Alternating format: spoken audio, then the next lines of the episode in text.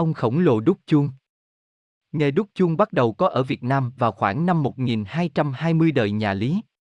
Lúc bấy giờ, Ngọc Hoàng thấy dân Việt mình khổ quá, thường hay bị Trung Quốc quấy nhiễu nhầm ngó, người ra lệnh cho ông khổng lồ xuống giúp dân Việt.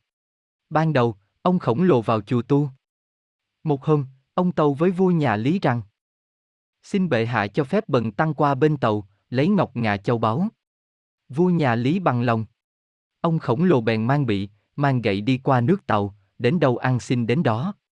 Ngày nọ đi tới kinh đô, ông này nỉ vào bái yết vua tàu. Vua tàu hỏi. Hòa thượng vào đây có việc chi? Ông khổng lồ đáp.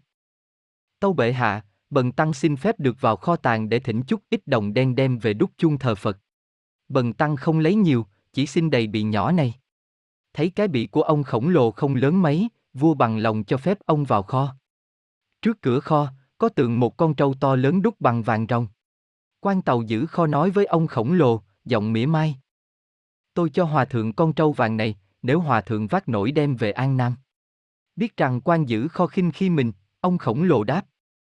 Bần đạo làm sao vác nổi nó?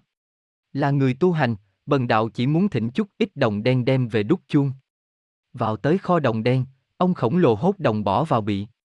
Bỏ vào rất nhiều mà không thấy đầy vì bị của ông có phép, là chiếc bị thần. Chừng đây bị thì kho của vua tàu đã lưng hơn phân nửa. quan giữ kho hoảng sợ biết ông khổng lồ là kẻ dị thường, bèn cấp báo cho vua hay. Lập tức, vua tàu sai quân sĩ tới vây. Vì số đồng đen mang nhiều quá, ông khổng lồ không thể nào hóa phép thành con chim để bay được. Ông phải chạy rất nặng nhọc, vất vả. Quân tàu đuổi theo gần kịp, nhờ họ cưỡi ngựa. Nguy hiểm làm sao, ông khổng lồ chạy tới sông Hồng Hà. Lập tức, ông lấy cái nón thả xuống nước, đứng trên nón. Nón ấy hóa ra chiếc thuyền chở ông và bị đồng đen đến bên kia sông. Quân tàu hoảng sợ, không dám đuổi theo. Thành Hà Nội thuở ấy gọi là Bắc Thành. Về tới đó, ông khổng lồ nhờ mấy người thợ rèn thuộc ống bể lên để rèn một cái chuông thật lớn. Ông căn dặn, rèn thế nào cho chuông này giống hình cái bông sen nở, khi đánh vào thì kêu rền lên khắp nơi, khắp chốn ai cũng nghe. Vì họ là thợ rèn không chuyên môn đúc đồng nên cái chuông không được như ý muốn. Rốt cuộc ông khổng lồ dùng đất sét nắng kiểu khuôn trước, rồi đổ đồng vào sau. Nhờ vậy, cái chuông hoàn thành. Ông khổng lồ bèn sửa sang cuộc lễ tạ ơn Phật trời. Đúng ngày ông đánh chuông.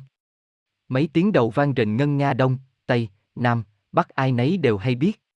Đến đổi con trâu bằng vàng đứng giữ kho bên tàu cũng giật mình, vì đồng đen là mẹ của vàng. Ngỡ rằng trâu mẹ gọi mình, tượng trâu vàng nọ chạy một mạch từ kinh đô nước tàu qua tới kinh đô nước Việt Nam thời ấy. Ông khổng lồ vừa mừng, vừa sợ hãi. Mừng vì thấy của cải mà người tàu vơ vét của dân Việt Nam bấy giờ trở về Việt Nam. Sợ vì e vua tàu cử đại binh qua xâm chiếm nước nhà phen nữa. Bởi vậy, ông liền cái chuông nọ xuống hồ Tây. Con trâu vàng nọ cũng nhảy xuống nước theo mẹ. Đời sau, ông khổng lồ được tôn thờ là thần đúc chuông.